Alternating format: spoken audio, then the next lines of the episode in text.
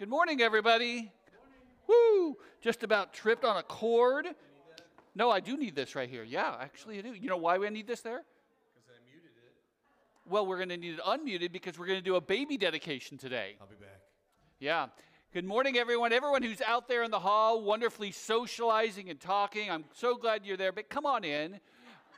Um, we do need to get started, and uh, we're gonna. It's going to be an exciting day today.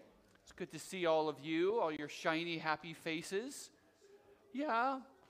Good to see you. Yeah. Good to see you. Great.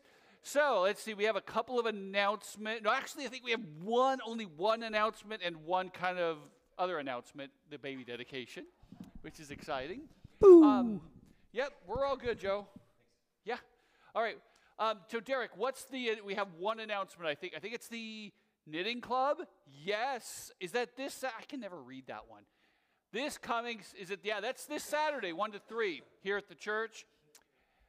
For those of you who can't read it, which would be 90% of us, um, Saturday, November 13th, 1 to 3 p.m. So have your pencils out. Those of you at home, If you've never knitted, this is a good time to start and try it. It's just we just ha- sit around, we hang out and, and talk about. Well, actually, I don't do it. You do, do Joe, right? no. No, I don't have any problems with it. I tried to get my So wife listen. to do tatting. She looked at me like I was crazy. My attention to My grandma did.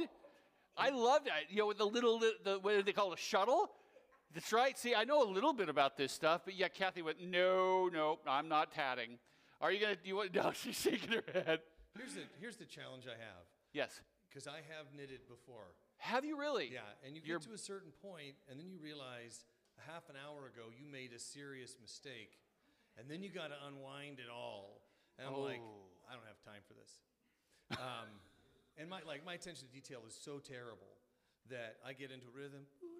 Oh man, that must have been an hour and a half ago. I might as well just burn it. I'm not going to touch it again. I would do the same thing. Yeah. In fact, there is a box uh, i- under the window seat that has the knitting stuff that I look at and go, I'm going to throw that out someday.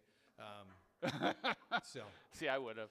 I would have taken it outside and burned it. but still, knitting, knitting is fun. we are doing a terrible sales job. Yes, sir. we are. Okay. But those who do it love it. Right. And so they had a great time last time. I would encourage you to come next week and we'll have that. All right. I think that's all of the announcements. There's the baby dedication. Okay. So what I would like to do first is just invite the parents to come up. And I would like you to stand right here. There's a piece of tape down here. You'll, you'll be right there. Yeah, kind of around that. And I'm actually going to come down here. Yes, yes, come on. Yes. Just the two, three of you. And then I'll, bring, I'll, I'll invite those who you're going to have prayer. So I'm, I don't know if I'm still on the camera. Am I still on the camera? I can not be. That would be okay. Come up here, up on stage, so we can all see your pretty faces. Yeah. All right. Hi. Are you guys nervous? No. Is she doing all right? Oh, she's so adorable. Oh my gosh. Oh, yeah, you can move over a little bit. See that little that line there? That's where you're going. You're going to be right there. Okay, so I'm going to stand up here because I feel like I can. All right. So today we're going to do a baby dedication, and some of you know what that is, but maybe most of you do. And so I just want to remind us all what is it, what isn't it? A baby dedication is not saying that little precious Evelyn is saved, but it's a commitment on the part of the people who are important in her lives to, to bring her to salvation, to help her grow up to be a good person, a godly person who loves God and is going to make a huge impact in the world. That, that's what this is. It's, it's them and all the significant people in, her, in their lives saying, we care about her and them and we want to support them. That's what this is. And so, um, why do we do that? Now, uh, I have my answer, but I would like to hear what is your answer. Why do you want to do this? And for that, you got to use this. And as I remind you, put it real close to your mouth. Why do you want to do this? Okay. Um, so this is kind of similar to baptism. It's a profession of our faith to, you know, give that commitment to our daughter to make sure that we're raising her to be a kind and loving human being. You want to add anything? No, that was pretty good. Okay. Okay. if you're doing all the work. Yes. And so, oh, you can keep, you can hold on to that. Yeah, it's it's and, and and we do it together because it we all need help, right? And we think about all the people in our own lives who've made an impact to make us who we are, right? We can all look back through our history and think of you oh, know, that neighbor who really was with you, right? Who encouraged you to be, maybe it was a coach, maybe it was a teacher. Maybe, there was always somebody other than just your parents who really went, I'm going to I'm gonna support the parents and support this child. And so we need to do it together. Because it takes, you know, as, as that person in the 90s says, it takes a village. Mm-hmm. Well, it kind of does It really does. right? But that doesn't absolve the parents from their responsibility. So we do it together. And then, though, as important as, as we want, even for my own kids, and I'm sure for you, we want her to have a successful life, to be maybe, maybe make tons of money or whatever it is she wants to do. But in the end, we want her to be happy. We want her to be a good person. And because that matters more than that. And in the end, what matters most of all is, is where, what happens for eternity. So, so that's the why. Now, the how. How. There's a lot we can do, but where, here's one how. We can pray for them, and they can pray for each other and the, and the child. And so at that point, what I'd like to do is I know- I know there's at least two people who would like to pray for them. If you could come on up and, and, and pray for them, and you can have that mic. Again, right up close to your mouth. It'll sound loud to you, but that's okay.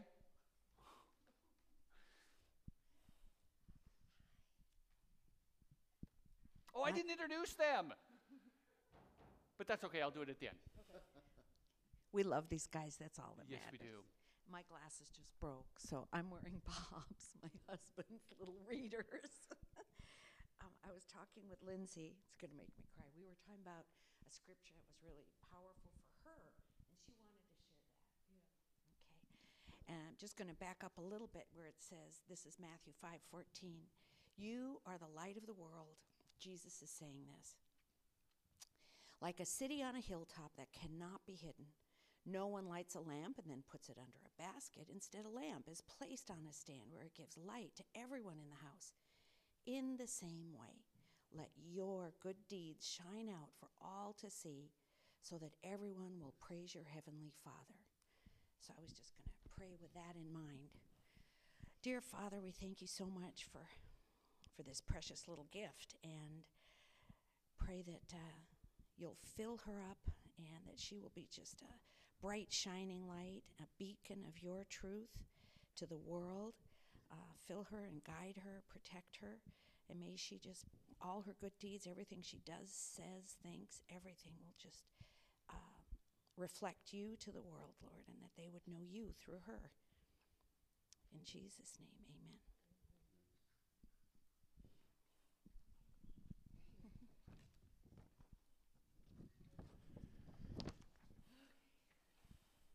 So I sat down and wrote a little prayer for Evelyn that she could keep.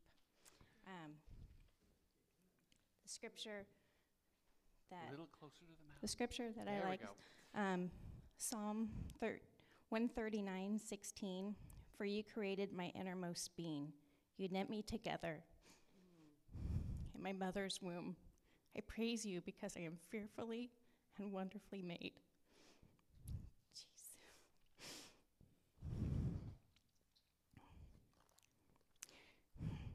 Your works are wonderful. I know that full well. My frame was not hidden from you when I was made in the secret place. When I was woven together in the depths of the earth, your eyes saw my unformed body.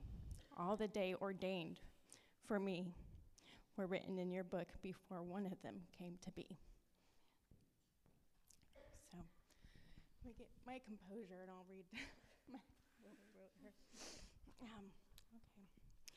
Heavenly Father, we pray today that your grace and light always touch Evelyn. May she know how much joy she brings those around her, that she's loved and deserving and deserves nothing less, that she knows when her heart gets broken, God has surrounded her with loving people to fill in the cracks with his love and strength. May she know she is fearfully and beautifully made in God's image, never doubting who she is, her beauty, or her worth. May she always have her eyes open to the beauty and wonder of the world God made her. And when she needs to recharge her heart from the chaos, chaos of life, God has provided nature for her to find sanctuary. May Evelyn's parents and family know God has provided them with all the knowledge and love they will need to provide, guide, and carry her through life, just as our Heavenly Father has done for us. May Evelyn know how to surrender her fear to you, God, to have the understanding that when times are tough, you have provided her with an army of protectors and the courage to understand she is safe in your hands. Heavenly Father, I pray she knows all these words I have spoken and learns so many more. That as her godmother, she can always trust me to love her and protect her as you and her parents do. Amen. Could you give it to Lindsay? The, the microphone to Lindsay. Do you want to pray? I do. Oh. oh, Heavenly Father, I just want to thank you for this gift, this beautiful baby that you gave to us. And I just want to reinforce our commitment to leading her to know your light and your love and to continue to surround her with people that will support her and encourage her as she grows in faith. Lord, I just pray that she finds your light and is drawn to you as I have been my whole life. I just want to also thank you, Lord, for all the beautiful, wonderful people that you've put in her life that will also help us to guide her as she grows. In Jesus' name, amen. Amen. The who. The who is them, and it is us. And first to you two, do you, do you intend to commit and dedicate yourselves today to helping her grow up to be all that God intended her to be? Yes. Definitely. Yeah. And do you all uh, admit, commit today to, to helping them with that? Then let me pray for all of us, and then uh, we can uh, we can be done. Father God, thank you for these people. I, I want to pray for for uh, for Chris and for for Lindsay that you'd give them wisdom to be great parents. Lord, you know that as I was when I was younger, I didn't didn't care that much about wisdom, but as I got to be a parent, I went, "Oh dear God, I need it." Um, so give them wisdom to be able to be good, good, good responders to her, to bless her, protect her, protect them, protect the, the, them from, from all the craziness that's in this world. Give them wisdom and hope. Lord, help them and help us to bless this child. We pray this in Jesus' name. Amen. Thank you.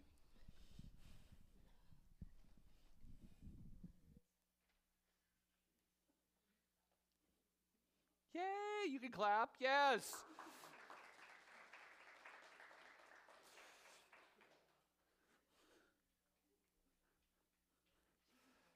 Yes, she is. Yay. All right. What a great start for the day.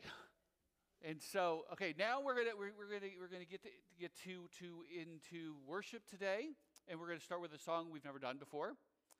That way, those of you who are visitors and those of us who've been here for a long time, you're all in the same field because we they don't know none of you know this song. Well, a few of you might. Um, it's one of my favorite songs. I love this song, and uh, and Joe has Graciously. graciously decided to do that for us today.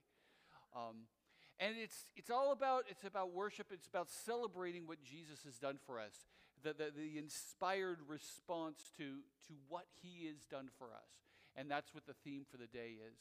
And uh, we're going to be talking about this technical thing briefly, and and Lindsay will probably know this term, cognitive reframing. She goes, uh huh. Yeah, it's fantastic. And I'll explain what that means when we get into the text today, which is in Revelation chapter 1. All right?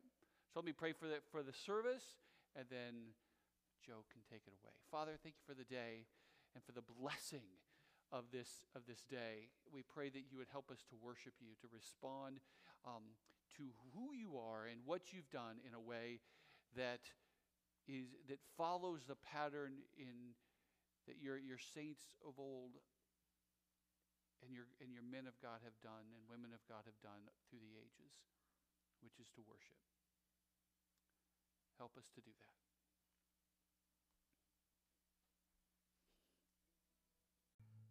Let's pray.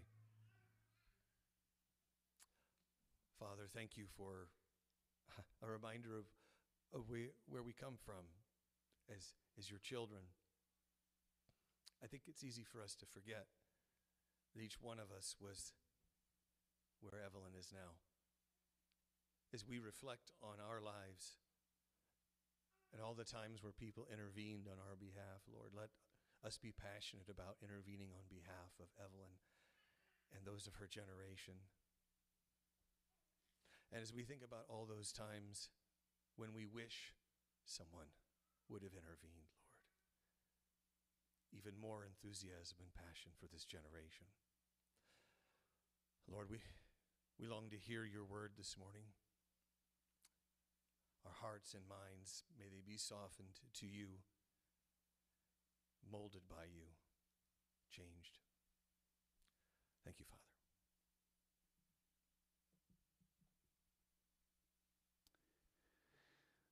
Lord Jesus, thank you so much for the day and thank you for your word.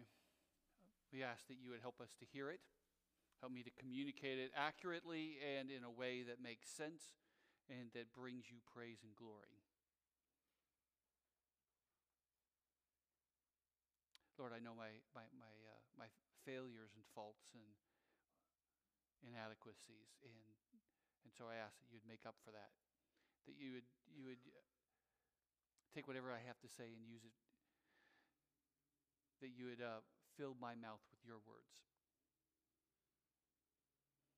to your glory. In Jesus' name, amen. An inspired reaction. Why? There we go. Excellent. Inspired reaction. That's what we have in our text today. First, first chapter of Revelation, verses 5 and 6. It's an inspired reaction. It's an inspired. Um, John is, is thinking through some stuff and he spontaneously does something. He's reacting to it. Now, the, the, the, basic flow of it is he starts by just praying for these people. It's a letter. This is a letter from John to these seven churches. And in those seven churches are just regular people like you, like me, who are struggling with life. And so he's praying for them grace. God, give them grace, give them peace.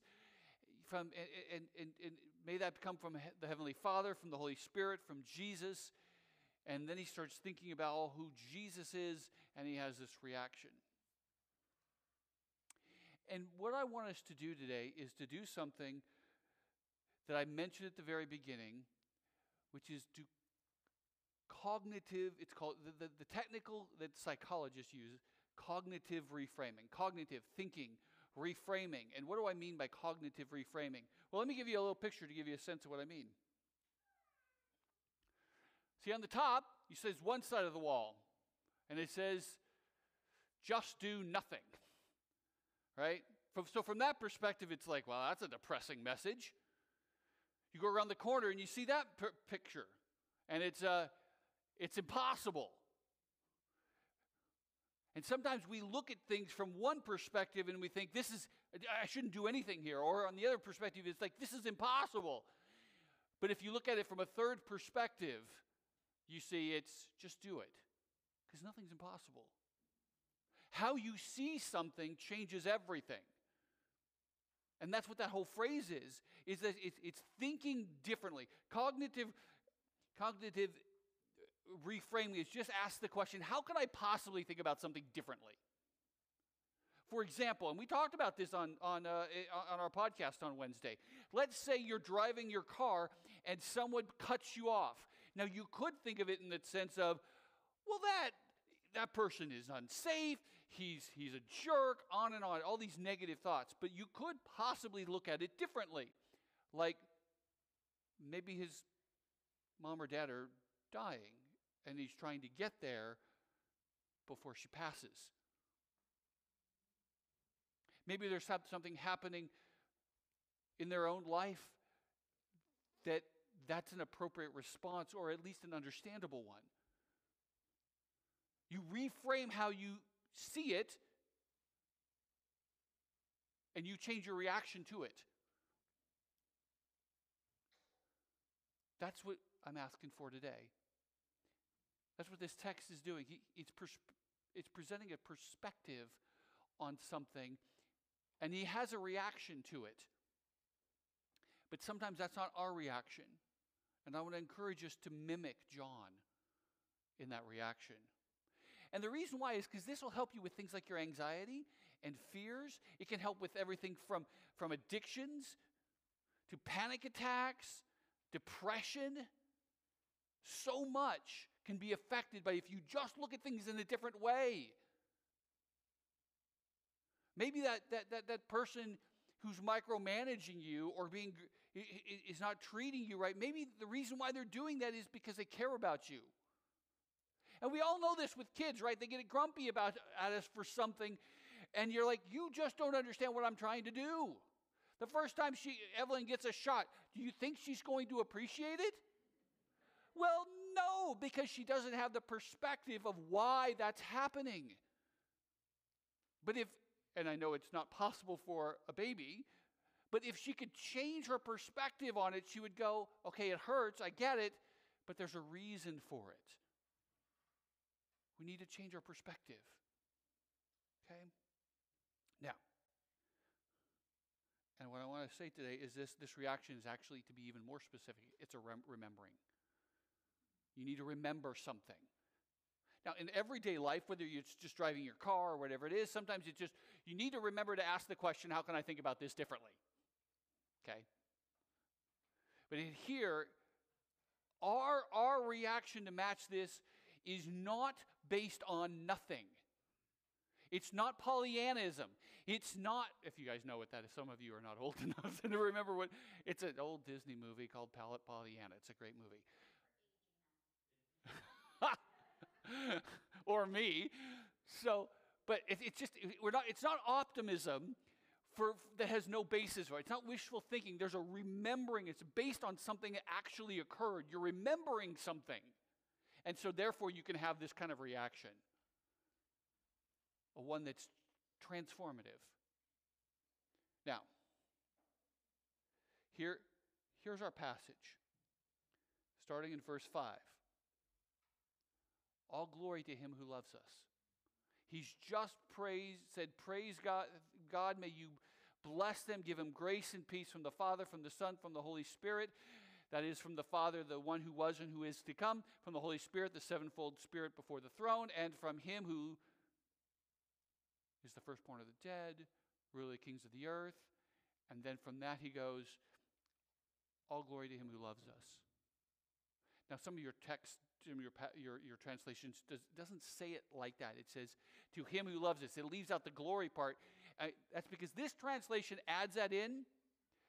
Not because actually that word all glory is there at that spot, but it actually accurately communicates what's happening in the text. All glory to him who loves us, and let's read the rest, and has freed us from our sins by the shedding of his blood for us, and has made us to be a kingdom of priests for his God and Father.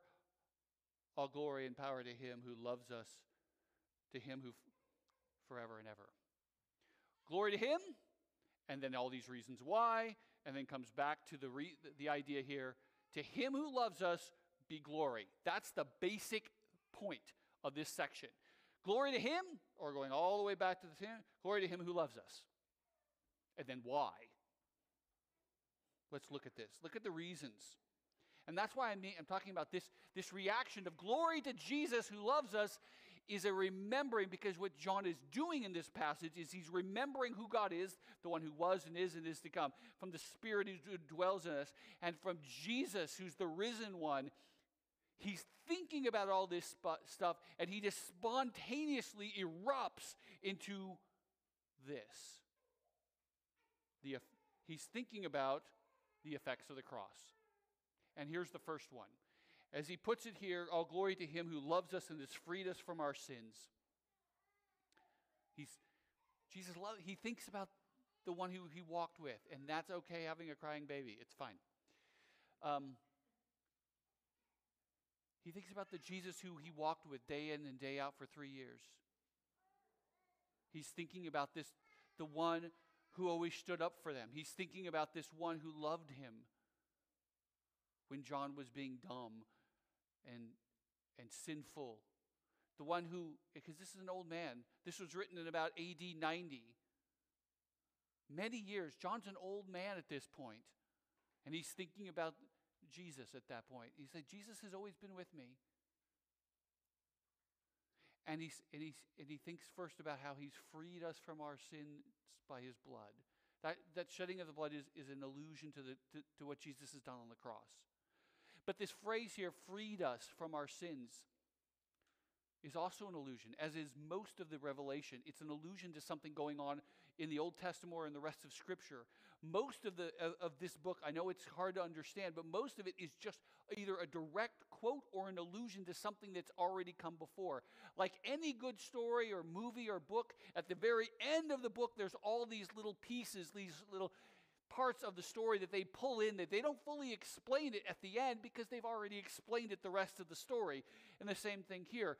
When you think about being freed and we think about in an Old Testament sense, what, what maybe comes to mind? The Exodus.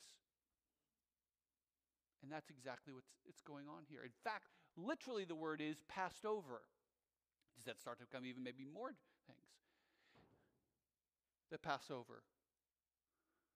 The story in the Old Testament is that, that God is going to come and bring this judgment on, on, on Egypt because they, they're oppressing and being harsh and, and, and, and cruel to God's people. And, and God's saying, Let my people go so they can go into the wilderness, come to my land, and, I, and worship me.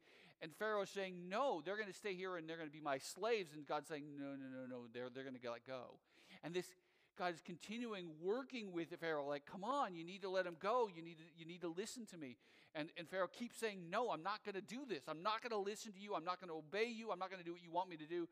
Finally, it comes to this point where God says, okay, through Moses, he says, on a particular night, I'm going to kill all the firstborn. But there's a way out. Exodus 12. If a person, they are to take some of the blood of this lamb that they've slain and they smear it on the sides of the door, the door frame of their houses, where they see, where they've, they've, they've killed and they've eaten this animal. On that night, I will pass through the land of Egypt and I will strike down every firstborn son, male, animal in the land. I will execute judgment against all the gods of Egypt, for I am the Lord. But the blood on the doorposts will serve as a sign to you, making the houses where you are staying. When I see the blood, I will pass over you. This plague of death will not touch you when I strike the land of Egypt. God, judgment's coming. But if you do what I'm telling you to do, you're not going to be hurt by it. It's very possible that there's some Egyptians who heard this, who are friends with their, with their Jewish neighbors, and went, This is what's going to happen. I've seen everything else your, your God has been doing. I think maybe I should do that too. It's possible. God's giving a way out for people not to be judged. He's like, This is what's happening. Look, I'm going to do it, but I'm telling you how not to be condemned, not to, to have the effects of it. Do what I tell you. Slay the lamb and then trust in his blood, and death will not come to you. That's what's happening in this. And there's this illusion here, the freeing of this. But God promised the one that's going to come. And there's this, this illusion that goes on through the rest of the Old Testament of, yeah, I did that, but I'm doing it again.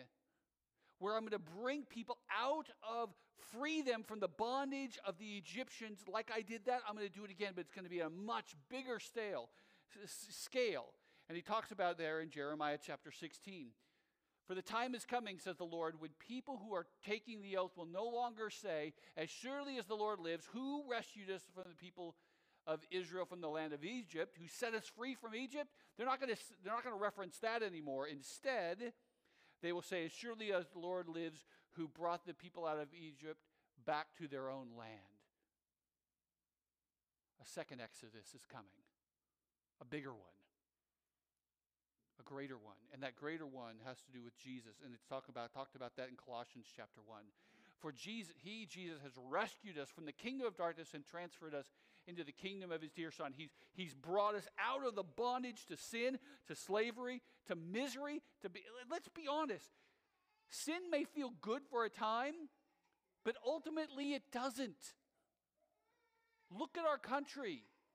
We should not be shocked when people are frustrated and angry and antidepressants are uses through the roof, why? Because our country is walking away from God. That's what happens. You don't go thing, do things the way God wants it. Of course they're miserable. God wants to set us free from that misery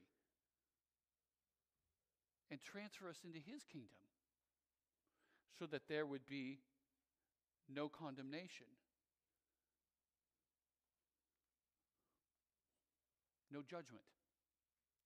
So, this is what John is thinking about all of this that by the blood of Jesus we are freed from the oppression of the darkness of our, of our world, free from the, the condemnation that comes from our sins because of what Jesus did on the cross. But it's not just a, a, a freedom from something, it's a freedom to something. The second effect is this as he puts it here, a kingdom of priests or royalty. Priests. All glory to him who has made us to be a kingdom of priests. Royalty. Now, this is also a quote. This one from Exodus 19 Now, about three months after being rescued out of, the, out, out of Egypt, and they're going into the desert. Then, then God brings them to a mountain, Mount Sinai. And at that, at that place, he says this to them You have seen what I did to the Egyptians. You know how I carried you on wings of eagles and brought you to myself. Now, if you, Israel at that point, obey me, if you do what I tell you to do, if you keep my covenant, you will be my special treasure from all the peoples of the earth. For all the people belongs to me, and then he will be you will be a kingdom of priests, a holy nation. This is what you need to tell the people, Moses. Kingdom of priests. Kingdom, it's a place that, that, that God rules, but it's also that we co rule. Priests representing God to creation and creation to God. And by the way, and I don't have time to fully develop it, this is simply asking or trying to get humanity to be once again what they were originally designed in the garden. We were meant to rule creation in a good and kind way, in a way that's, that, that, that's beneficial, but also to be representatives of God to creation and creation to God. That is, to be priests. And there's all kinds of temple language in, in, that's going on in, in Genesis 1, 2, and 3. And what God is saying is, you're, nation of Israel, this is what you're supposed to be. I'm going to restore you to your rightful place. Now, that whole idea gets into the New Testament and it's transferred to the people of God post Jesus' resurrection. Peter uses this exact same language, but you, talking to Christians, are a royal, a chosen race, a royal priesthood, a holy nation, a people for his own possession, that you may be may proclaim the excellencies of him who called you out of his darkness into his marvelous light. Freedom. And notice the same language. This, this group of people, the new people of God, made up of both ethnic Jews and Gentiles, people who aren't part of the physical line of Abraham, but believe in Jesus. All of these people who believe in Jesus, this is how they're described as a royal priesthood. His kingdom. He continues, once you were not a people, but now you are God's people. Once you had not received mercy, but now you have received mercy. Now, Paul says the same thing here in Romans chapter 9. We who are among those whom he has selected, both from the, meaning people who believe in Jesus, from both the Jews and the Gentiles, and concerning the Gentiles, God said in the prophecy of Hosea, Those who were not my people, I will now call my people. In other words, biologically not ethnic Jews. I will now call my people, and I will love those who I did not love before. And then they were told, You will not be my people, you who will be called children of the living God. This is who you are. Or as he puts it in Galatians, Paul puts it in Galatians all who have been united with Christ in baptism have put on Christ like putting on new clothes. So there's neither Jew nor Gentile, slave or free, male or female, but you are all one in Jesus. And now that you belong to Christ, you are true children of Abraham. You are his heirs. You are God's promise. Abraham's belongs to you. So here's the point. To try and put this all together, because I know that's a lot of heady stuff. If you believe in Jesus, this is who he's talking to. You are special. Not because you've done anything special, but because you've connected yourself to the one who is special, Jesus. Your lineage is Abraham. Your lineage is David. That's your forefather. That's your that that, that that's your family. And God in that family is restoring humanity to be what they've always supposed to be. Your destiny isn't just to make a, make a bunch of money for a corporation. Your job is not mentally meant to just simply sur- survive. Your destiny is to reign over creation with Jesus, to intercede for creation and to be God, creation's representative to God. You can't get a higher calling. That's what he's that's what this is what Paul I mean John is thinking about. He's creating us to be to have this incredible purpose.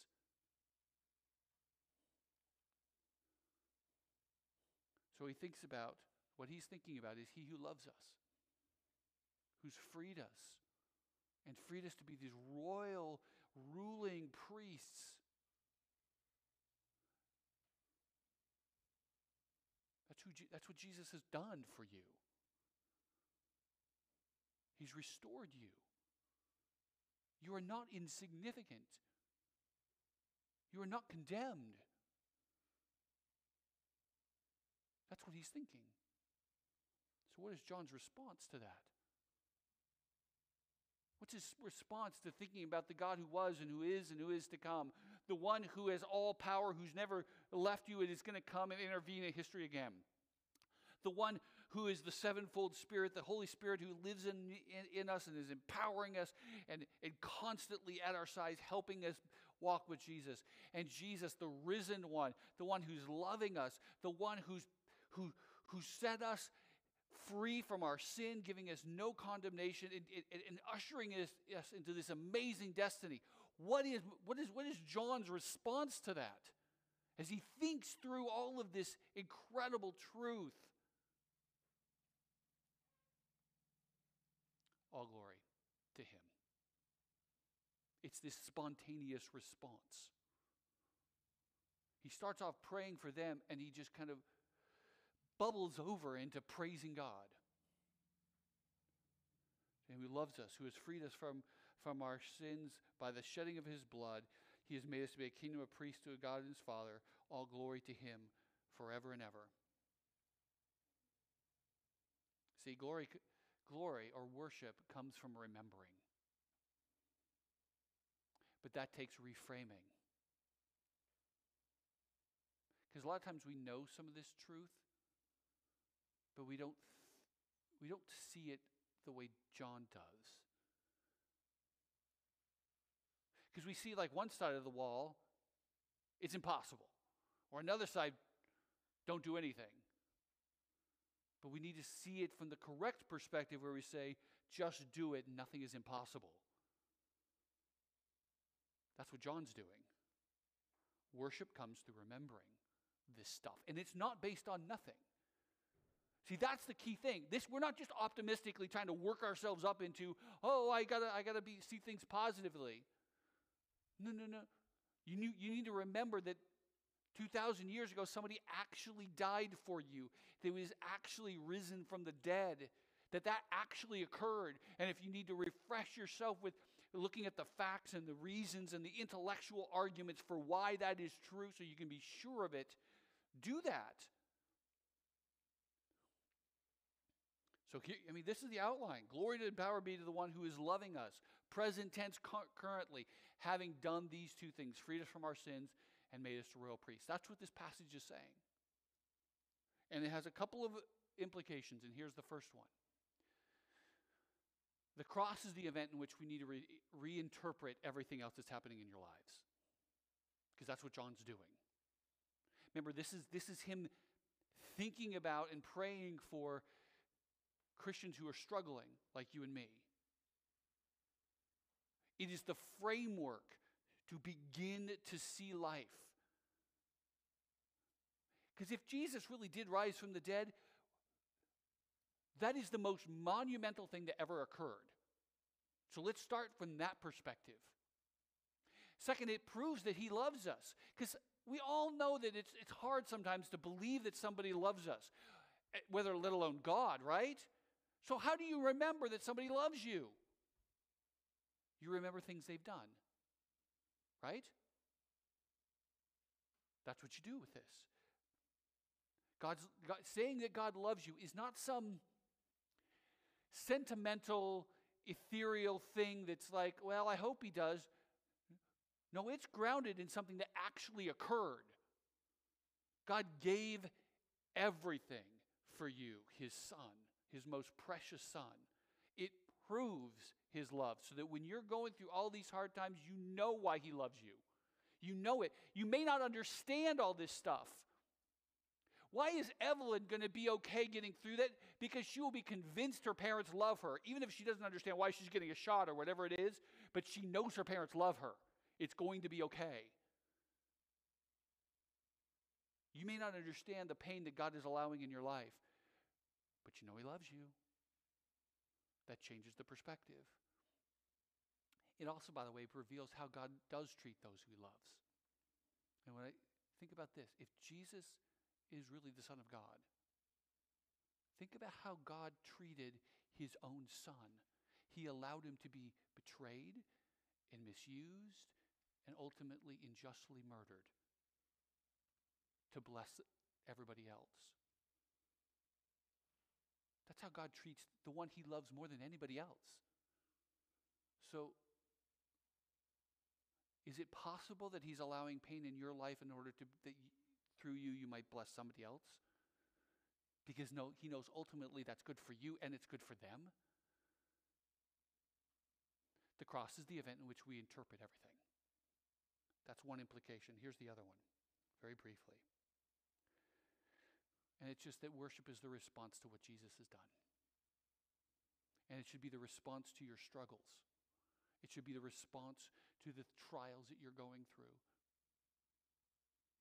Because you're convinced that He does love you. Because you're convinced that, that he, he, he has taken care of your destiny. That even if you're going through something hard, you remember, as I just said, this is how God treats people he loves. He does allow them to go through hard stuff. That's okay. This is how you should respond. Remember what, Paul, what John is going through. He is exiled, he's alone on a little rock in the Mediterranean. He's had a hard life. He's had a struggle. And yet he, he worships. To his struggle, to his trial at the moment, he worships. And it should and finally it should be our response to this passage. If we want to mimic John, then we should be worshiping. Saying, Praise you, Jesus, in the middle of all this. I don't, I, I don't see what you're doing, but I believe that you love me because I, because I remember that you died for me on the cross. I remember that you rose from the dead. I remember all the little things in, the, in my life coming up to this moment where you have shown me you love me. You've proven that you're faithful to me. Yes, at the moment, I don't see how, how this is all going to work out, but I can remember a couple months ago, or maybe a year, a couple years, or a decade ago, where things were really hard, but on the other side of it, I could see your hand in it. You remember that stuff. Worship comes from remembering so we can have the kind of response that John did. That kind of response, that, that, that reframing of how you see things will give you the peace that you need, the strength, the grace to get through your struggles, just like John is. Let's pray. Lord Jesus, thank you for this, this blessing. Thank you for your joy for us. Lord, I confess, and I know we do, we all do that sometimes we just don't get what you're doing. And I know, Lord Jesus, we, and I confess for me and for, for many others that sometimes we, we hear the truths about, about who you are and the gospel and all of that, and, and, and we just kind of, we go, yeah, that's wonderful, God. Not, oh, praise the one who loved us. Thank you, Jesus. And just to erupt in, in, in this, in a, in a worship. Help us to respond like John does so that we can have the grace, the peace that we need to have in the trials we go through. In your name we pray.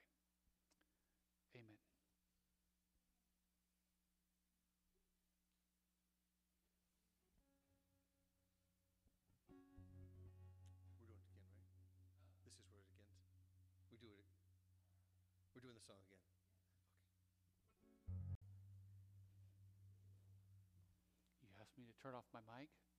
I didn't. We couldn't hear you. Good. I don't sing well.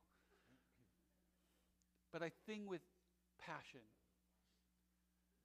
which is what we remember when we come to communion. Where we remember that Jesus, on the night that he was betrayed, took bread and says, This is my body given for you. In the same way, after supper, he took the cup and says, This is the cup of the new covenant poured out for the forgiveness of sins, the new agreement between God and man. We all know that the way life works is if you give respect or you give, you know, you do good, then good comes to you. But that's not how it works with God. With God, we do bad, and God gives us good anyhow because of Jesus. That we're right with Him, not because we deserved it, but because we trust the one who did deserve all blessing. We come to Jesus. So come to the table and remember what God has done for you. Come to the table and remember that He has freed you from your sins and from condemnation, that He has set before you a, a, a destiny that is amazing because He's loving you right now and He will never leave you or forsake you. Come to the table. And we're going to sing a song, and at the end of the song, while you guys are getting that, we'll take partake together and give him praise and thanks.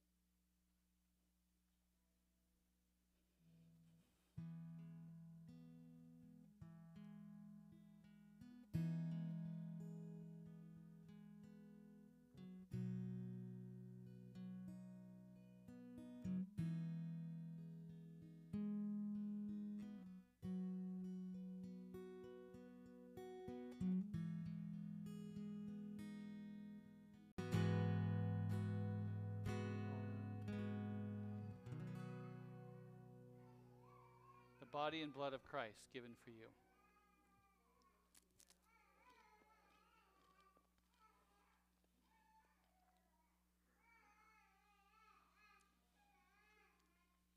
We have a singer there, don't we? She liked the song. She liked the song? Father God, thank you so much for this day. Pray for grace and peace upon all here. Give them joy, give them peace. Help them to see life through your lens. In Jesus' name, amen. Thanks for coming. We'll see you guys next week.